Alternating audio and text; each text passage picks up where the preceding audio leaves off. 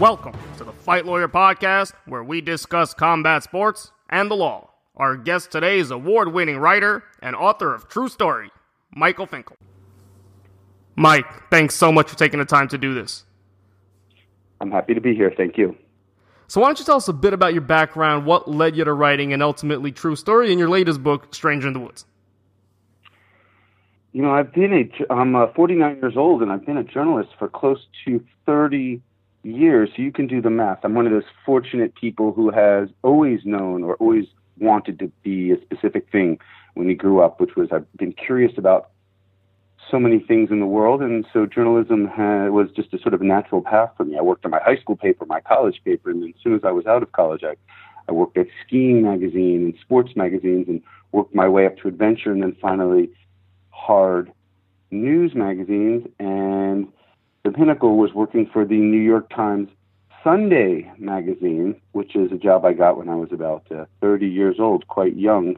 And as I'm sure we'll discuss, uh, my tenure at the New York Times magazine ended in a little bit of disaster. I um, created what's called a composite character. I combined a couple of real uh, interviews together into what's known as a composite character that's against the rules of journalism, and uh, in my story that was published in the New York Times Magazine, um, I was fired for doing that.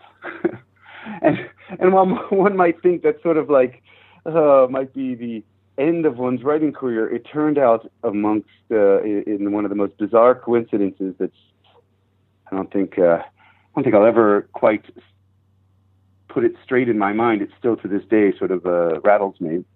That literally the day I was fired from the New York Times Magazine, the day I felt like I lost my name, Michael Finkel, the journalist, I found out that a man named Christian Longo, who was on the F B I's ten most wanted criminals list, same list at the time as Osama bin Laden, uh, was arrested in Mexico, wanted for four murders, and had been running around telling everyone that he, Christian Longo, the guy on the ten most wanted list, was me, Michael Finkel. He had taken on my identity. He told people that his name was Michael Finkel and that he was a writer for the New York Times Magazine.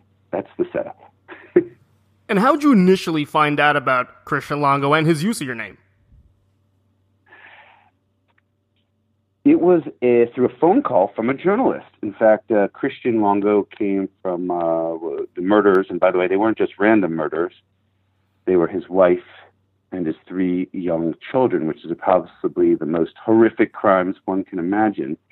Um, they were uh, committed, these murders were committed on the Oregon coast, and it was a big cause celebrate, a huge story on the West Coast, and a reporter from the Portland Oregonian called me up, and it was a very confusing conversation because I thought this o- o- reporter was calling me to discuss the incident at the New York Times Magazine that resulted in my firing, but instead he informed me that a man had just been arrested in Mexico who had been running around telling everyone that he was me, and that was uh, that was the initial sort of confusing and eye-opening moment where I'm like, what? A murderer has been running around pretending to be me? You're joking, or you're this can't possibly be true. I just lost my name, and now you're telling me someone else took it. It seemed there's almost no better word than like divine intervention, it felt like to me, Dimitri.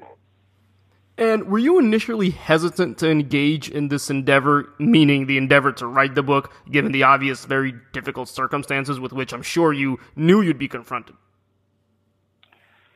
So I glossed over everything, or I gave you the very quick version. Of course, the the true emotional impact of, as I mentioned, this was a job, the New York Times Magazine. It was sort of like It was sort of like my life's goal and dream was to become a, a journalist who could go anywhere in the world and write about the most important subjects and have a wide audience. And the New York Times Magazine was that. So it was like a dream fulfilled. And I was thirty years old, thirty years old, and I thought that this would be my job forever. And I was fired after about a year and was distraught about that. And, and, and Dimitri, when you're mad at someone else, that's one thing. But when you're mad at yourself, which I was, that's another thing. You can't really escape that. And so it's a very, it's a sort of a very um, fraught situation. And I thought I would never really be able to do what I wanted to do my whole life, which was continue, be a journalist and continue my career. And then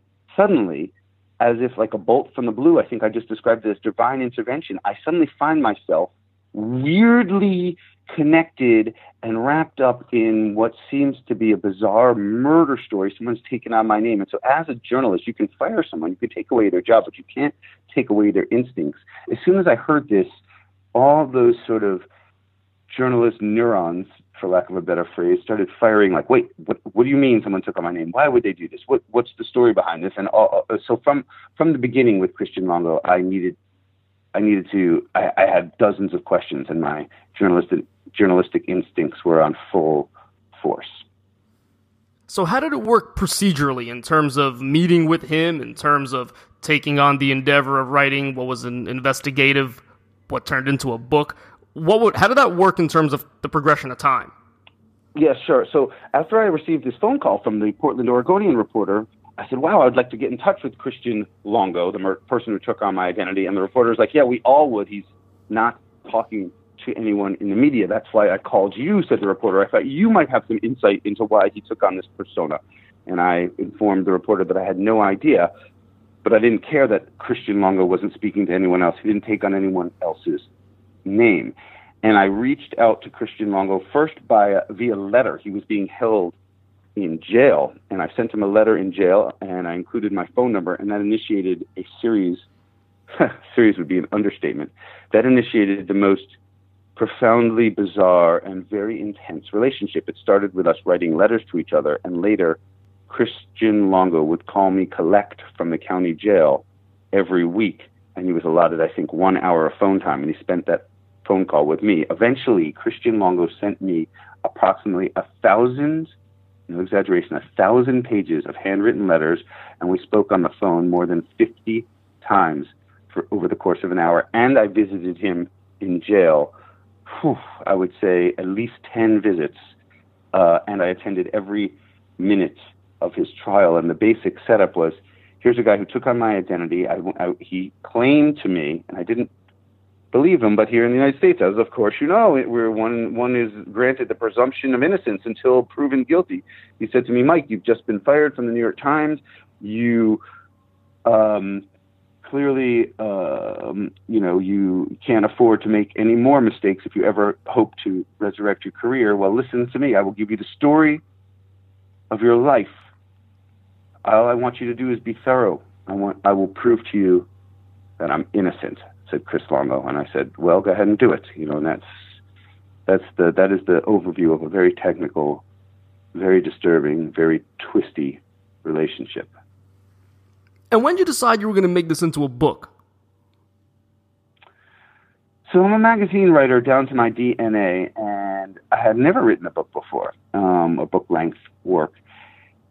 And I think it started with the complexity of Christian Longo's sort of promise that he would prove himself innocent, and this sort of cat and mouse game that's going on. You can say many things about Christian Longo. Certainly he's a psychopath. Definitely he's a liar, but it's hard to deny that he is intelligent, which makes it very, very tricky to unearth the truth. He's a skilled and intelligent liar.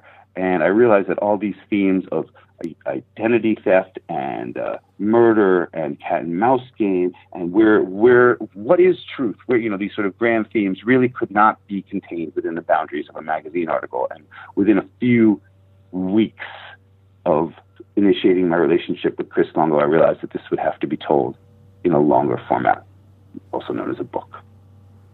And th- throughout your writing the book and doing research for the book, what were the moments that really stuck out in your mind, the discussions that stuck out in your mind and made you, you know, on the ride home think, wow, what am I doing here?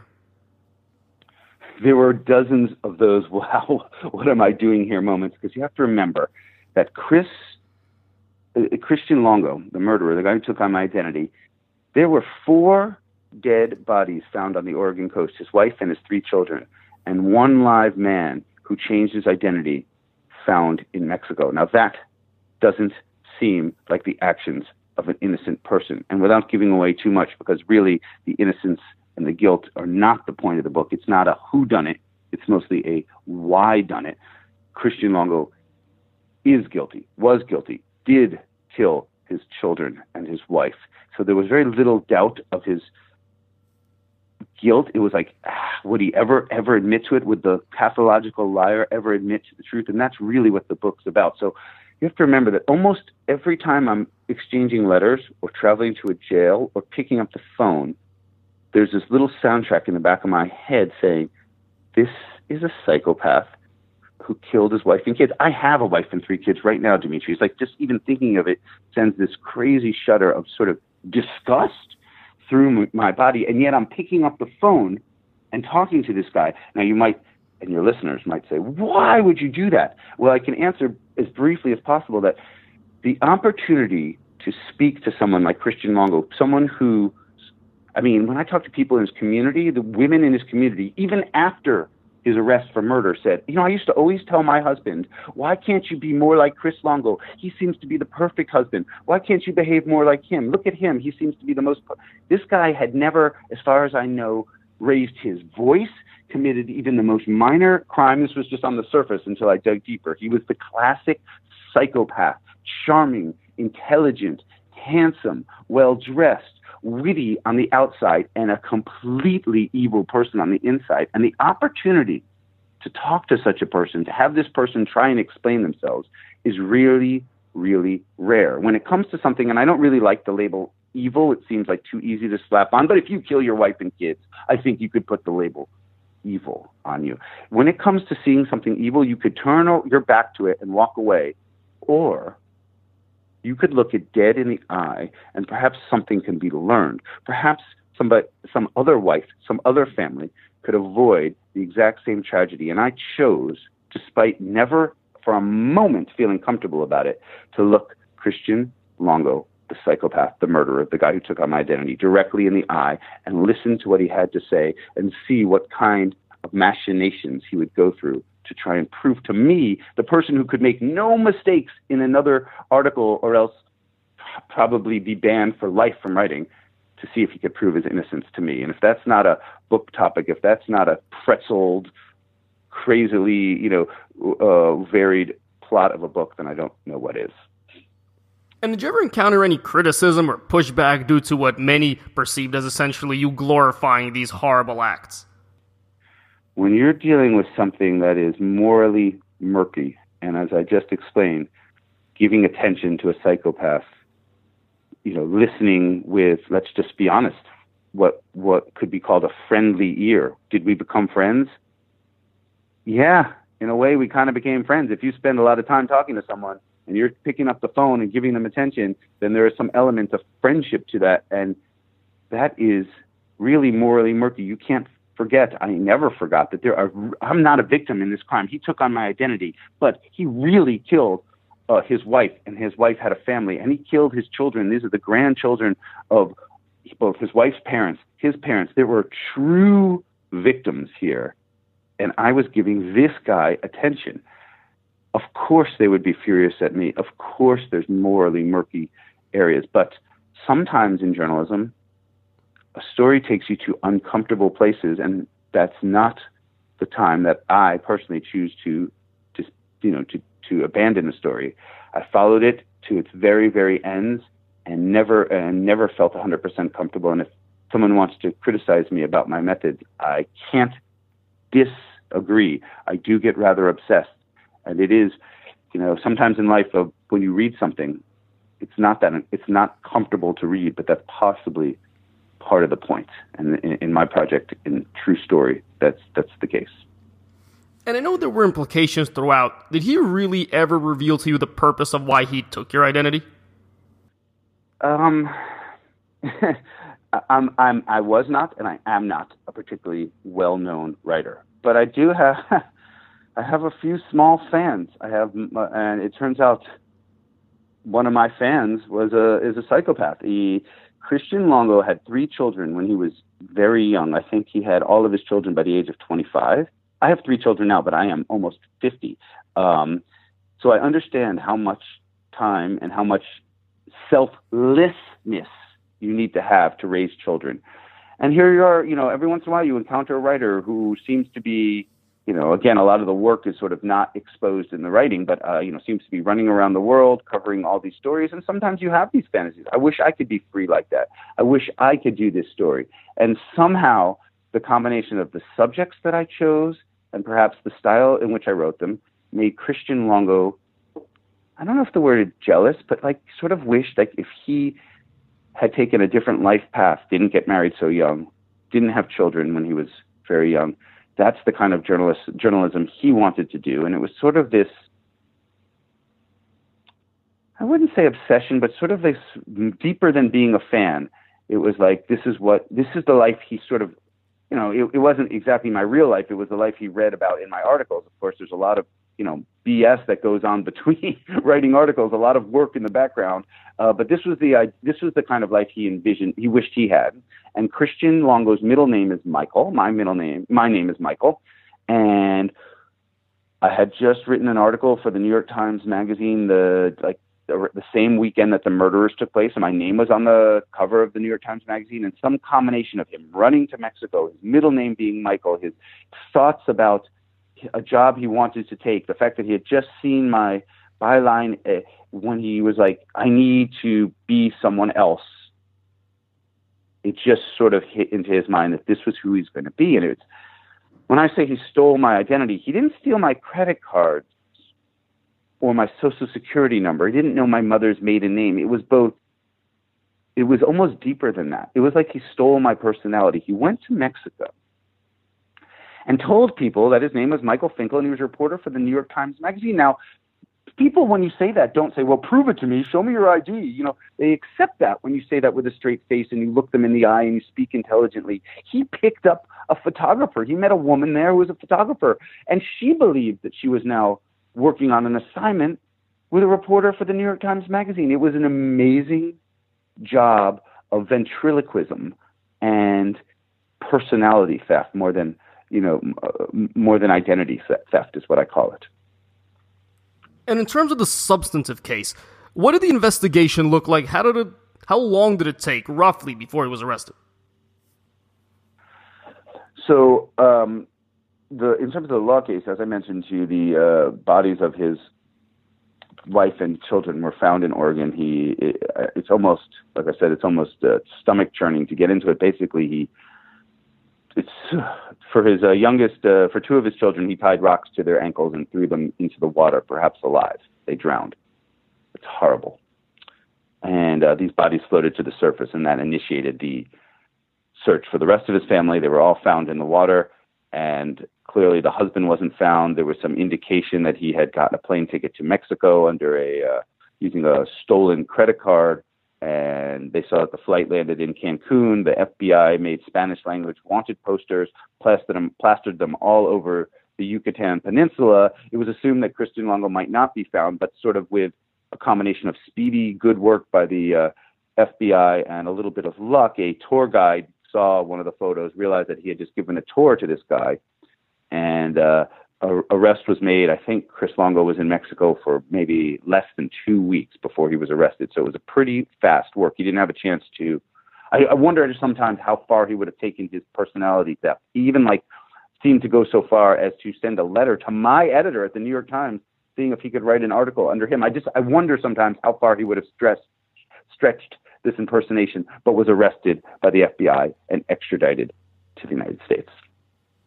And are you of the opinion that Longo had any mental health issues that the criminal justice system effectively dealt with in prosecuting him? So this is more your bailiwick. You, you know, I don't know the niceties of the law. I am not a lawyer. But, you know, there was thoughts amongst Chris Longo's defense team of raising a sort of uh, insanity defense. But it seemed, first of all, their client, Chris Longo, Uh, was an egotist upon egotist and would never, you know, want to admit publicly that he was insane. And secondly, I think the uh, the, um, d- d- the knowledge of right and wrong was clearly present in Chris Longo. There wasn't any question that he knew what he was doing was uh, w- was against the law. So I, I don't think there was any serious thought to uh, using uh, mental health uh, problems as a defense, but clearly, if you murder your family, you're not mentally sound by definition. And what, if anything, did you take away from the way the system works due to your involvement with Christian Longo? I have to tell you, Dimitri, that I was happy with the way the system worked. Christian Longo, when you meet him in person or you see him in a courtroom, the most frightening thing about him is that there is absolutely nothing frightening about him at all.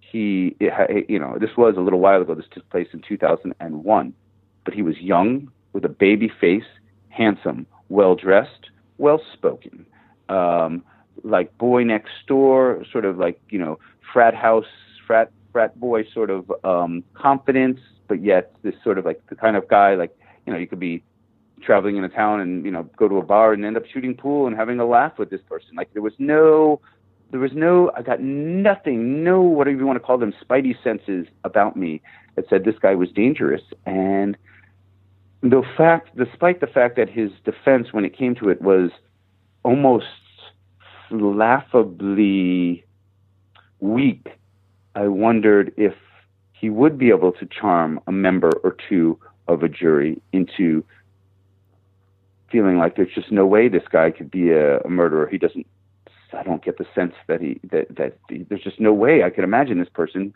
committing these crimes. And I was worried that he would get away with murder. And, you know, and I felt almost complicit in it because I was listening to what he was saying and almost helping him get away with murder by researching all these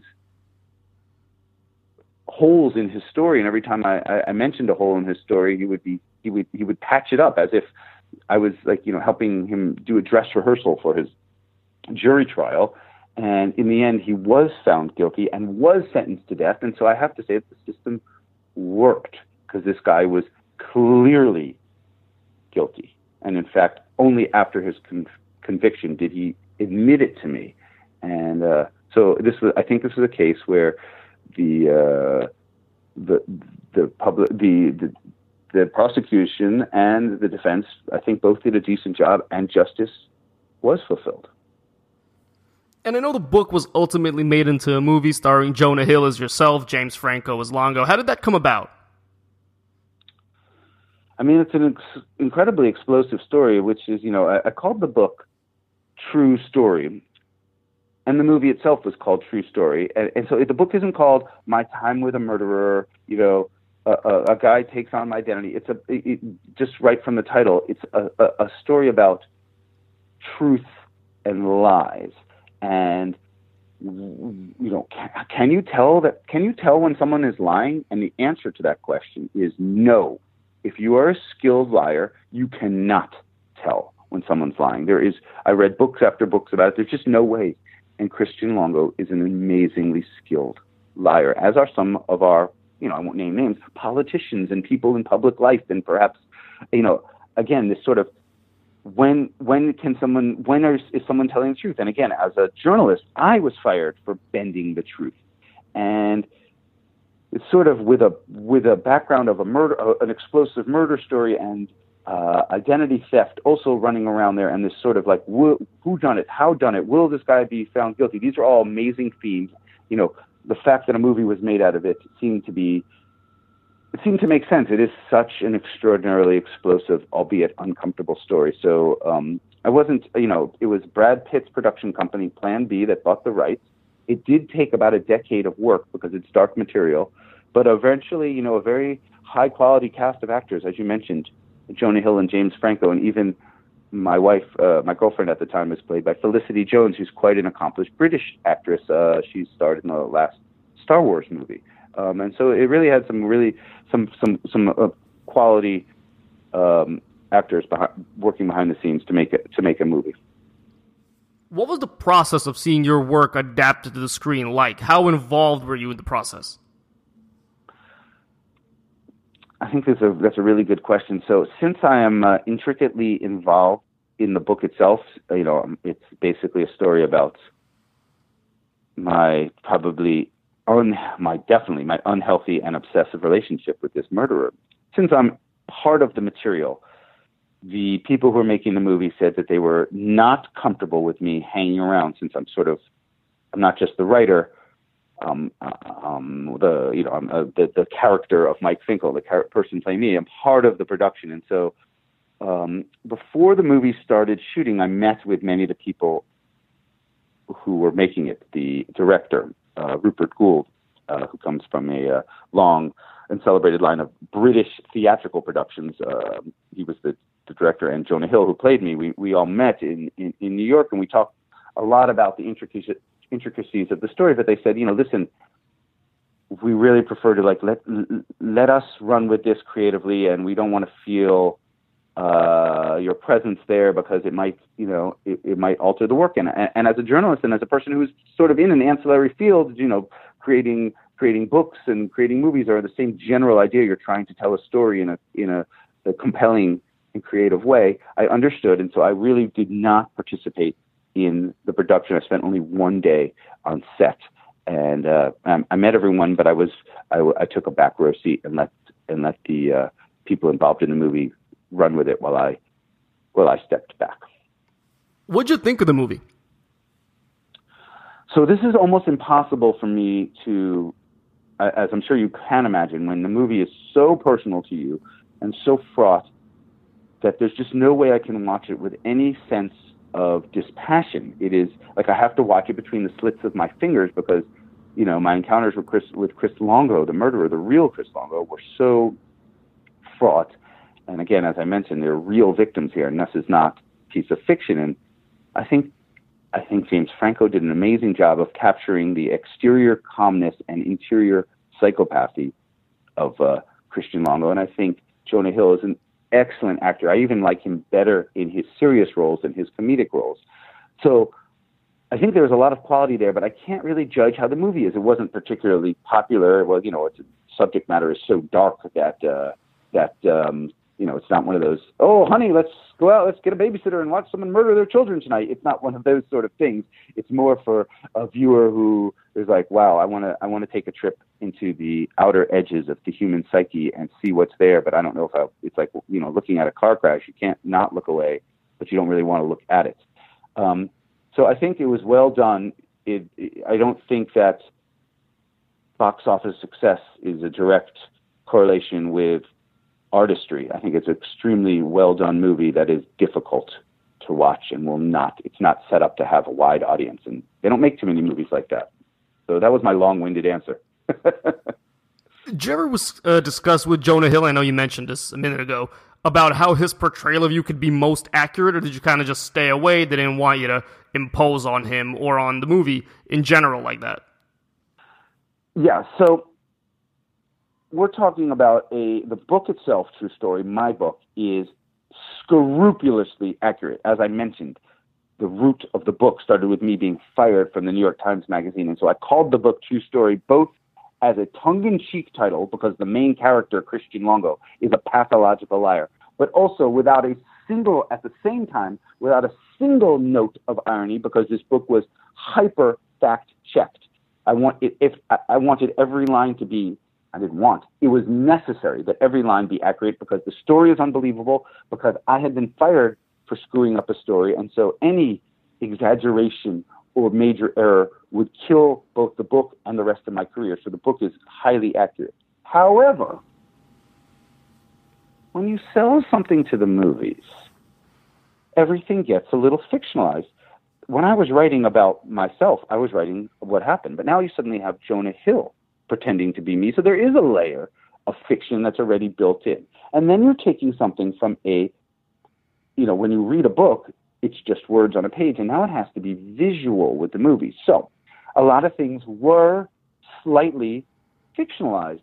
Lots of things that happened over the phone happened in person. A few things that were written in letters were suddenly dram- dramatized on the screen. And so this is This is fictitious. When I met with Jonah Hill, now Jonah Hill, I'm a pretty skinny dude, and Jonah Hill at the time was quite heavy. You know, we don't have the same physique. Um, sometimes in a movie, too, for example, to, uh, I, I run marathons. I have no, I'm very fortunate. I don't have many health issues. The character of Mike Finkel in the movie has asthma and breathes on a inhaler occasionally. And this sort of is a way to, like, show visually weakness, and some of the my weaknesses uh, were displayed in the book more subtly in print. And when Jonah Hill talked to me about things like that, about, you know, hey, listen, you know, this is, uh, we're going to, you know, we're going to have to adapt this movie. It's not a faithful moment to moment reproduction of your story. And he said, listen, you're going to ha- there's going to be, have to be a degree of trust. Well, I had seen Jonah Hill play in many other roles. In fact, he was just coming off, um, I think, Wolf of Wall Street, um, for which he was nominated for an Academy Award and won an Academy Award, or was nominated for Moneyball. And I was like, listen, Jonah, I, I think you're a great talent. And I said to him, you go and you do what you have to do. I understand. And so it was sort of this understanding that a, a person who is very skilled was going to run with their own interpretation. And was I comfortable with that? Comfortable is a hard word to say, but did I accept it? Yes, I did. And, uh, I, you know, he, he, he played his own version of me. It's not me. And when you see the character on the screen, you know, and my friends know who I am. And if if you're going to conflate Jonah Hill's version of me with the actual me, that's okay. It's not going to insult me. And that we can, but as you'll see, I'm a different person than the person on the screen.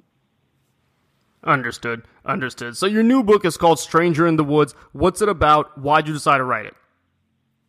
Well, I'm happy to talk about the new book. I know we spent a lot of time speaking uh, about a true story, but I, and I understand. The new book is called The Stranger in the Woods. It is another sort of unbelievable and yet at the same time absolutely true story in a nutshell. It is about another guy named Chris. His name is Christopher Knight, who left the world at age twenty. At the age of twenty years old, he drove his car deep into the woods of Maine. He left his car keys in the center console, and without very much, very many supplies, not enough food, not a map, not a compass, barely enough clothing or survival gear, walked into the woods of Maine at the age of twenty and was not seen again for twenty-seven years. This is a true story. He was arrested at the age of forty-seven. Now, just imagine your life between the ages of twenty and forty-seven. For almost everyone in the world, that is the heart of your life. You go to college. You meet your spouse. You start a family. You get a job. You get a car, a house. You think about, you enter middle age. All of this time, Chris, Chris, uh, Christopher Knight, the hermit, spent living completely by himself, not speaking a single word. One time in twenty-seven years, he accidentally was spotted by a hiker and said the single syllable, hi. And that he claims, now again claims, and we can get into the truth of this in a minute, that that was the only syllable he spoke aloud in twenty-seven years. He said he never saw the internet, spent any money, drove in a car, used an indoor toilet, you know, made a phone call, Uh, sent an email, obviously. None of those things. Lived all alone in utter silence in harsh, harsh weather. The summers in Maine are bug infested and the winters in Maine are brutally cold. I, whatever you're imagining on cold, triple it. And this guy not only survived, but came out of the woods twenty-seven years later, strong, healthy, and seemingly completely sane, mentally strong. And that's the basis of the book. And why'd you decide to go that route, maybe, rather than pursue another crime-focused work like True Story? You know, in a funny way, I find that the two books, True Story and The Stranger in the Woods, are similar. I don't think I mentioned that in order to com- supply himself with food, clothing, things like batteries, and books, thousands upon thousands of books, Christopher Knight, the Maine hermit, broke into unoccupied vacation homes, but that's really an exaggerated word. They're basically little modest camps. Around the lake country of central Maine are hundreds of very modest, uh, they call them camps. They're like modest summer homes. They're only opened in summer, but usually there's books and dry goods and a little bit of food in there. And Chris Christopher Knight, the hermit, never smashed in a door, never kicked in a window, never, never, never, um, you know, vandalized the place, but was able to, using sort of like Houdini-esque lock picking skills, open the doors to these little vacation homes during the off-season and steal food and batteries and clothing and books. Um, so there was a true crime element to it. You know, Dimitri, I have been very lucky in my career. I don't really have a topic, a single topic that I focus on. I just basically